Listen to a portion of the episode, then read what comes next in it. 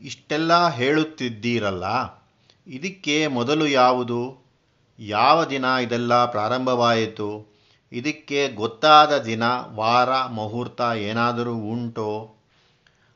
ಆದಿ ದಿವಸವದಾವುದೆಂದು ಮಿಹ ಜಗಕ್ಕೆ, ಬೋಧನೆಯ ಸುಲಭತೆಗೆ ಸೃಷ್ಟಿಲಯ ಕಥನ, ಪಾದಶಿರಗಳ ಕೂರ್ಮ ಚಾಚಿಕೊಂಡಿರೆ, ಸೃಷ್ಟಿ ಸೇದಿಕೊಂಡಿರೆ, ಲಯವು ಮಂಕುತಿಮ್ಮ. ಜಗತ್ ಸೃಷ್ಟಿಯನ್ನು ಕುರಿತು ವೃತ್ತಾಂತವೆಲ್ಲ ಸಾಮಾನ್ಯ ಜನಬೋಧೆಗಾಗಿ ಮಹರ್ಷಿಗಳು ಅಳವಡಿಸಿದ ಮನೋಕಲ್ಪನೆ. ಅದನ್ನು ಕಥಾರೂಪದಲ್ಲಿ ಹೇಳಿದ್ದಾರೆ. ಸೃಷ್ಟಿ ಕಾರ್ಯ ಎಂದೋ ಒಂದು ಗೊತ್ತಾದ ದಿನ, ಒಂದು ಗೊತ್ತಾದ ಮುಹೂರ್ತದಲ್ಲಿ ಪ್ರಾರಂಭವಾಯಿತು. ಅದಕ್ಕೆ ಹಿಂದೆ ಸೃಷ್ಟಿ ಆಗಿರಲಿಲ್ಲ, ಏನೇನೂ ಇರಲಿಲ್ಲ ಎಂದು ಭಾವಿಸತಕ್ಕದ್ದಲ್ಲ. ಬ್ರಹ್ಮವಸ್ತುವಿನ ದೃಶ್ಯಾವಸ್ಥೆಗೆ ಜಗತ್ತು ಎಂದು ಹೆಸರು. ಆಮೆಯೊಂದು ತನ್ನ ತಲೆ ಕಾಲುಗಳನ್ನು ಚಾಚಿಕೊಂಡಿದ್ದಾಗ ಅದು ಇದೆ ಎಂದು ಕಾಣುತ್ತದೆ. ಹಾಗೆಯೇ ಬ್ರಹ್ಮವಸ್ತು ಜಗದ್ರೂಪದಲ್ಲಿ ಕಾಣಿಸಿಕೊಂಡಾಗ ಅದೇ ಸೃಷ್ಟಿ. ಹಾಗೆ ಕಾಣಿಸಿಕೊಳ್ಳದಿದ್ದಾಗ ಅದೇ ಪ್ರಳಯ. ಆವುದಿರುವಿಕೆಗಾಗಿದೆ ಎಂದು ಸೃಷ್ಟಿಯ ಮೊದಲು. ಆವುದಬ್ಧಿಯ ತೆರೆಗಳಲ್ಲಿ ಮೊಟ್ಟ ಮೊದಲು. ಔದಲೆರೆಣಿನಿಲ್ಲದೆಲೆ ತಕ್ಕ ಪಡು ಸೀಮೆ. ಈ ವಿಶ್ವಕತೆಯುಂತು ಮಂಕುತಿಮ್ಮ. ಈ ಬ್ರಹ್ಮವೆನ್ನುವುದು ಗುಣವೇ ಇರುವಿಕೆ ಎಂಬುದು. ಹಾಗಾದರೆ ಅದಕ್ಕೆ ಆದಿ ಒಂದಿದೆ ಎಂದು ಹೇಳಲಾಗುತ್ತದೆಯೇ? ಏಕೆಂದರೆ ಅದು ಯಾವಾಗಲೂ ಇರತಕ್ಕದ್ದೇ ಅಲ್ಲವೇ? ಆದ್ದರಿಂದ ಸೃಷ್ಟಿಗೆ ಮೊದಲೊಂದಿದೆ ಎಂದು ಹೇಳುವುದಾದರೂ ಹೇಗೆ? ಸಮುದ್ರದಲ್ಲಿ ಒಂದರ ಮೇಲೊಂದು ಉರುಳಿ ಬರುತ್ತಿರುವ ತೆರೆಗಳಲ್ಲಿ ಮೊದಲನೆಯದು ಯಾವುದೆಂದು ಹೇಗೆ ಹೇಳುವುದು? ಹಾಗೆಯೇ ಯಾವಾಗಲೂ ನಿಲ್ಲದೆ ಬೀಸುತ್ತಿರುವ ಗಾಳಿಗೆ ಪಡುಸೀಮೆ, ಕೊನೆಯ ಸೀಮೆ ಯಾವುದೆಂದು ಹೇಳುವುದು? ಈ ವಿಶ್ವದ ಕಥೆಯೂ ಅಂಥದ್ದೇ. ಅದಕ್ಕೆ ಮೊದಲಿಲ್ಲ, ಕೊನೆಯಿಲ್ಲ. ಅದೇ ಅನಾದಿ ಅನಂತ. ಕಮಲ ಉದಯದೊಳರಳಿ ಸಂಜೆಯಲಿ ಮುಗುಳಾಗಿ, ಸುಮವಪ್ಪುದಂತೆ ಮರುವುಗಳು ಮಗಳದಂತು. ಅಮಿತ ಪ್ರಪಂಚನ ಕುಂಚನಾವರ್ತನ ಕ್ರಮವೇ ವಿಶ್ವ ಚರಿತ್ರೆ ಮಂಕುತಿಮ್ಮ. ತಾವರೆಯ ಹೂವು ಬೆಳಗಾದಾಗ ಅರಳುತ್ತದಂತೆ. ಸಂಜೆಯಾದ ಕೂಡಲೇ ಮೊಗ್ಗಿನಂತಾಗುತ್ತದಂತೆ. ಪುನಃ ಬೆಳಗಾಗಲು ಅರಳಿ ಹೂವಾಗುತ್ತದೆ ಇದರಂತೆಯೇ ಈ ಪ್ರಪಂಚದ ಕಥೆಯೂ ಸಹ. ಈ ವಿಶ್ವದ ಚರಿತ್ರೆ ಏನೆನ್ನುವಿರೋ? ಅದು ಅಮಿತ ಪ್ರಪಂಚನ, ಅಕುಂಚನ ಅವರ್ತನ ಕೊನೆ ಮೊದಲಿಲ್ಲದೆ ಅರಳುವುದು, ಸೇದಿಕೊಳ್ಳುವುದು, ತಿರುಗುವುದು. ಎತ್ತಣಿನೋ? ಧೃಕ್ಪರದಿಯಾಚೆಯಿಂದಲನಂತ ಸತ್ವ ತೆರೆ ತೆರೆಯಾಗಿ ಬೀಸಿ ಗೂಡದಳಿ. ಬಿತ್ತರಿಸುತಿಹದು. ಹೊಸ ಹೊಸತನವ ನೆಡಬಿಡದೆ ನಿತ್ಯ ನಿತ್ಯವು ಜಗದಿ ಮಂಕುತಿಮ್ಮ. ಹಾಗಾದರೆ ಇದು ಹಳೆಯ ಪ್ರಪಂಚವಾಯಿತಲ್ಲ, ಹಳಸಲು ಆಯಿತೆ ಎಂದರೆ ಇಲ್ಲ. ಎಲ್ಲಿಂದಲೋ ನಮ್ಮ ಕಣ್ಣಿಗೆ ಎಟುಕದ ದೂರದಿಂದ ಒಂದು ಅನಂತವಾದ ಸತ್ವ ತೆರೆತೆರೆಯಾಗಿ ಬೀಸುತ್ತಿದೆ. ಬ್ರಹ್ಮಶಕ್ತಿ ಅಪಾರ. ನಮ್ಮ ಕಣ್ಣಿಗೆ ಗೋಚರಿಸತಕ್ಕದ್ದಲ್ಲ. ಆದರೆ ಅದರ ಪ್ರಭಾವ ಅನವರತವಾದದ್ದು, ಗೂಢವಾದದ್ದು. ಹೀಗೆ ಅದು ತನ್ನ ಪ್ರಭಾವವನ್ನು ಎಡಬಿಡದೆ ಹರಿಸುತ್ತಲಿದೆ. ಇದೇ ಜಗದಲ್ಲಿ ದಿನದಿನವೂ ಕಾಣುವ ಹೊಸತನ. ಜ್ವಾಲಾಮಾಲಕುಲ ಜಗದ್ರೂಪ ತಾಂಡವದಿ ಲೀಲೆಯಿಂ ಜೀವಿತೆಯನಾಂತು ಪರಬೊಮ್ಮಂ ತಾಳಲಯ ಮೇಳನದಿನೊಮ್ಮೆ ರಭಸದಿನ್ನೊಮ್ಮೆ ಲೋಲನಾಗಿರ್ಪನಳೊ ಮಂಕುತಿಮ್ಮ ಈ ವಿಶ್ವ ಅನೇಕ ಕೋಟ್ಯಂತರ ಜ್ವಾಲೆಗಳ ಮಾಲೆಗಳ ಸಮೂಹ ತಾನೇ ಈ ಜ್ವಾಲೆಗಳು ಒಂದು ವಿಧವಾದ ತಾಂಡವವನ್ನೇ ನಡೆಸುತ್ತಿವೆ. ಈ ತಾಂಡವ ನೃತ್ಯಾವಸರದಲ್ಲಿ ಪರಬ್ರಹ್ಮನು ಆನಂದ ಪಡುವುದಕ್ಕಾಗಿ ಜೀವರೂಪವನ್ನು ಧರಿಸಿದ್ದಾನೆ. ಈ ನೃತ್ಯದಲ್ಲಿ ತಾಳಲಯ, ಮೇಳನದಿಂದಲೊಮ್ಮೆ, ರಭಸದಿಂದ ಒಮ್ಮೆ ಭಾಗವಹಿಸುತ್ತಿದ್ದಾನೆ. ಈ ಆಟದಲ್ಲಿ ತನ್ಮಯನಾಗಿದ್ದಾನೆ. ಕೇಳೆಯುಂ ನೃತ್ಯಗದಿ ಬರಿತೋರ್ಕೆ, ಮೂಲಮಂ ಕಂಡಂಗೆ ಸಂಭ್ರಾಂತಿಯೇನು ಆಳದಲ್ಲಿ ನಿರ್ಲಿಪ್ತ ಮೇಲೆ ನಿಯತಿ ಕ್ಲುಪ್ತ ಲೀಲಾ ಪ್ರಿಯಂ ಬ್ರಹ್ಮ ಮಂಕುತಿಮ್ಮ. ವಸ್ತುವಿನ ಯಥಾರ್ಥವನ್ನು ಬಿಟ್ಟು ಬೇರೆ ಯಾವುದೋ ಒಂದು ವಸ್ತು ನಮಗೆ ಗೋಚರವಾಗಿ ಹುಡುಕಿ ನೋಡಿದಾಗ ಆ ಇನ್ನೊಂದು ಪದಾರ್ಥವು ಅಂತರಂಗದಲ್ಲಿ ದರ್ಶನಕ್ಕೆ ಸಿಕ್ಕದೇ ಹೋದರೆ ಆ ಗೋಚರಿತ ಮಾತ್ರದ ಅನುಭವವನ್ನು ಮಾಯೆ ಎಂದು ತಿಳಿಯತಕ್ಕದ್ದು. ಅದೇ ಪ್ರಕೃತಿ. ಹೀಗೆ ಜಗತ್ತು ಯಥಾರ್ಥವಲ್ಲ, ಅದು ಬ್ರಹ್ಮವಸ್ತುವಿನ ಒಂದು ಹೊರತೋರಿಕೆ ಮಾತ್ರ. ಜಗತ್ತು ಅದರ ಸೃಷ್ಟಿ, ಅದರ ಸ್ಥಿತಿ, ಅದರ ನಾಶ, ಎಲ್ಲ ಮಾಯ ಪ್ರತೀತಿಗಳೇ. ಹಾಗೆಂದು ತಿಳಿಯುವ ನಮ್ಮ ಮನಸ್ಸು ಬುದ್ಧಿ, ಚಿತ್ತ ಮುಂತಾದವು ಮಾಯೆಯೇ ಏಕೆಂದರೆ ಅವು ಗೋಚರಿಸುವ ಜಗತ್ತಿನ ಭಾಗವಲ್ಲವೇ. ಹೀಗೆ ಬ್ರಹ್ಮವಸ್ತುವಿನ ಈ ಆಟ ಮಾಯೆ.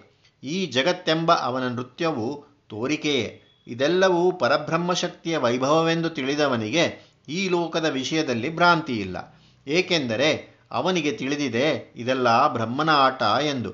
ಹಾಗೆ ಇಲ್ಲಿ ನಡೆಯುವ ಆಟದಲ್ಲಿ ಆಗುವ ಸೋಲು ಗೆಲುವುಗಳು ಕಷ್ಟ ಸುಖಗಳು ಬ್ರಹ್ಮವಸ್ತುವಿಗೆ ಅಂಟತಕ್ಕವಲ್ಲ.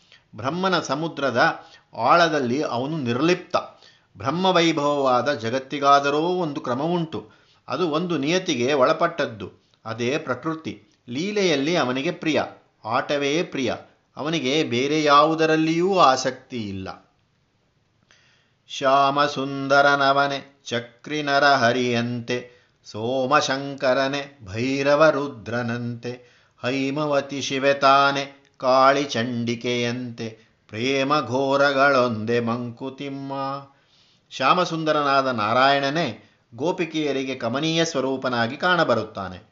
ಅವನೇ ಶಿಶುಪಾಲನಿಗೆ ಚಕ್ರಧಾರಿಯಾಗಿ ಹಿರಣ್ಯಕಶಿಪುವಿಗೆ ನರಸಿಂಹನಾಗಿ ಮೃತ್ಯುವಾಗುತ್ತಾನೆ. ಹಾಗೆಯೇ ಚಂದ್ರನಿಂದ ಅಲಂಕೃತನಾದ ಉಮಾಮಹೇಶ್ವರನು, ಜಗತಪಿತರೋ ಒಂದೇ ಪಾರ್ವತಿ ಪರಮೇಶ್ವರೋ ಎಂದು ಸ್ತುತಿಸಲ್ಪಡುತ್ತಾನೆ. ಅವನೇ ಭೈರವನೂ ರುದ್ರನೂ ಆಗಿ ಲೋಕದ ಪ್ರಳಯದಲ್ಲಿ ನೃತ್ಯ ಮಾಡುತ್ತಾನೆ.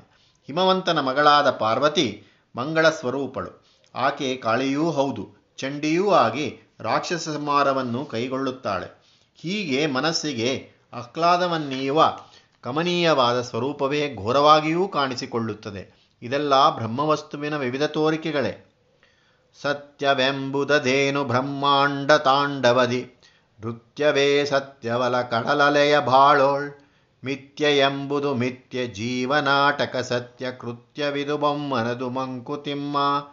ಈ ಬ್ರಹ್ಮಾಂಡದಲ್ಲಿ ತಾಂಡವ ನೃತ್ಯ ನಡೆಯುತ್ತಿದೆಯಲ್ಲ, ಇದರಲ್ಲಿ ಯಥಾರ್ಥ ಏನು? ಇದರ ಸತ್ಯವೇನು? ಇಲ್ಲಿ ಸತ್ಯವಾದದ್ದು ನಮಗೆ ಕಾಣುತ್ತಿರುವ ಬ್ರಹ್ಮನ ನೃತ್ಯ. ಸಮುದ್ರವನ್ನು ನೋಡಿದಾಗ ನಮಗೆ ಕಾಣಬರುವ ಸತ್ಯವೆಂದರೆ ಅದರ ಅಲೆಗಳೇ. ಇಲ್ಲಿ ನೋಡುತ್ತಿರುವ, ಅನುಭವಿಸುತ್ತಿರುವ ನಮಗೆ ಈ ನೃತ್ಯ, ಈ ಜೀವನಾಟಕವೇ ಸತ್ಯ.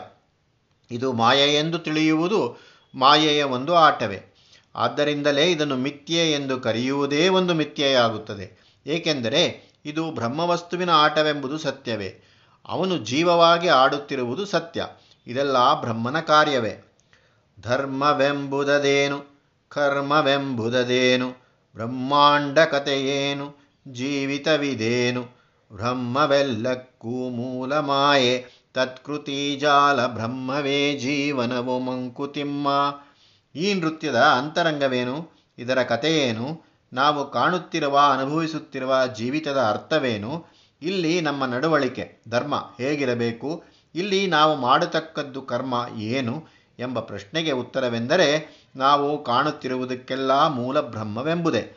ಅವನು ಕೆಲಸವೆಂಬ ಬಲೆಯ ಮಾಯೆ ಬ್ರಹ್ಮಕ್ಕೆ ಹೊರಗಾದದ್ದು, ಅದಕ್ಕಿಂತ ಭಿನ್ನವಾದದ್ದು ಯಾವುದೂ ಇಲ್ಲ. ಆದ್ದರಿಂದ ಜೀವನವೇ ಬ್ರಹ್ಮ. ವಕ್ರರುಜು ಮಿಶ್ರ ಜಗವದರ ಶೋಧನೆ ಧರ್ಮ. ಪ್ರಾಕೃತ ಧ್ವನಿ ಮಿಶ್ರವದರಡುಗೆ ಭ್ರಾಗ.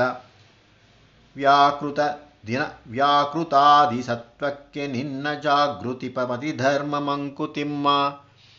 ಸೊಟ್ಟಾದದ್ದು, ನೇರವಾದದ್ದು, ಅವೆರಡರ ಮಿಶ್ರ. ಒಳ್ಳೆಯದು, ಕೆಟ್ಟದ್ದು, ಅದರ ಮಿಶ್ರ. ಸುಖ, ದುಃಖ, ಅದರ ಮಿಶ್ರ. ಇದೇ ಜಗತ್ತು. ಇದೇ ಬ್ರಹ್ಮನ ಕೃತಿ. ಅದರ ಶೋಧನೆ ಅಂದರೆ ಅದರ ಹಿಂದಿರುವ ಬ್ರಹ್ಮವಸ್ತುವಿನ ಅನ್ವೇಷಣೆ. ಅದೇ ಧರ್ಮ. ಪ್ರಕೃತಿಯಲ್ಲಿ ನಾನಾ ವಿಧವಾದ ಧ್ವನಿಗಳು ಕೇಳಿಬರುತ್ತವೆ ಎಲ್ಲ ಮಿಶ್ರವಾದದ್ದು ನವಿಲಿನದು ಷಡ್ ಷಡ್ಜಸ್ವರ, ಗೂಳಿಯದು ಋಷಭ, ಆಡಿನದು ಗಾಂಧಾರ, ಕ್ರೌಂಚ ಪಕ್ಷಿಯದು ಮಧ್ಯಮ, ಕೋಗಿಲೆಯದು ಪಂಚಮ, ಕುದುರೆಯದು ದೈವತ, ಆನೆಯದು ನಿಷಾದ. ಈ ಶಬ್ದ ತುಮಲದಲ್ಲಿ ತನಗೆ ಬೇಕಾದದ್ದನ್ನು ಆರಿಸಿಕೊಂಡು ಅದನ್ನು ಒಂದು ಕ್ರಮದಲ್ಲಿ ಅಳವಡಿಸಿದರೆ ಇಂಪಾದ ರಾಗ ಹೊರಬರುತ್ತದೆ. ಹಾಗೆ ಬ್ರಹ್ಮವಸ್ತುವು ಜೀವತೆಯನ್ನು ಹೊಂದಿದ್ದಾಗ ಅದು ನಾಮರೂಪ ಸಹಿತವಾದ ಜಗತ್ತಾಗಿ ಕಾಣಿಸಿಕೊಂಡು ಆ ಅನೇಕವೇ ನಿಜ, ಸತ್ಯ, ಯಥಾರ್ಥ ಎಂದು ತೋರಿಬರುವಂತೆ ಆಟವಾಡುತ್ತಿದೆ. ಈ ತುಮಲದಲ್ಲಿ ಅವ್ಯಾಕೃತವಾದ ಅಂದರೆ ವಿಂಗಡ, ಹೊಂದದ, ಏಕರೂಪವಾದ ಬ್ರಹ್ಮವಸ್ತುವನ್ನು, ಆ ಆದಿಸತ್ವವನ್ನು ತಿಳಿಯಬೇಕು. ಅದರಿಂದ ಫಲವುಂಟು ಎಂದು ಎಚ್ಚರಿಸುವ ಬುದ್ಧಿಯೇ ಧರ್ಮ.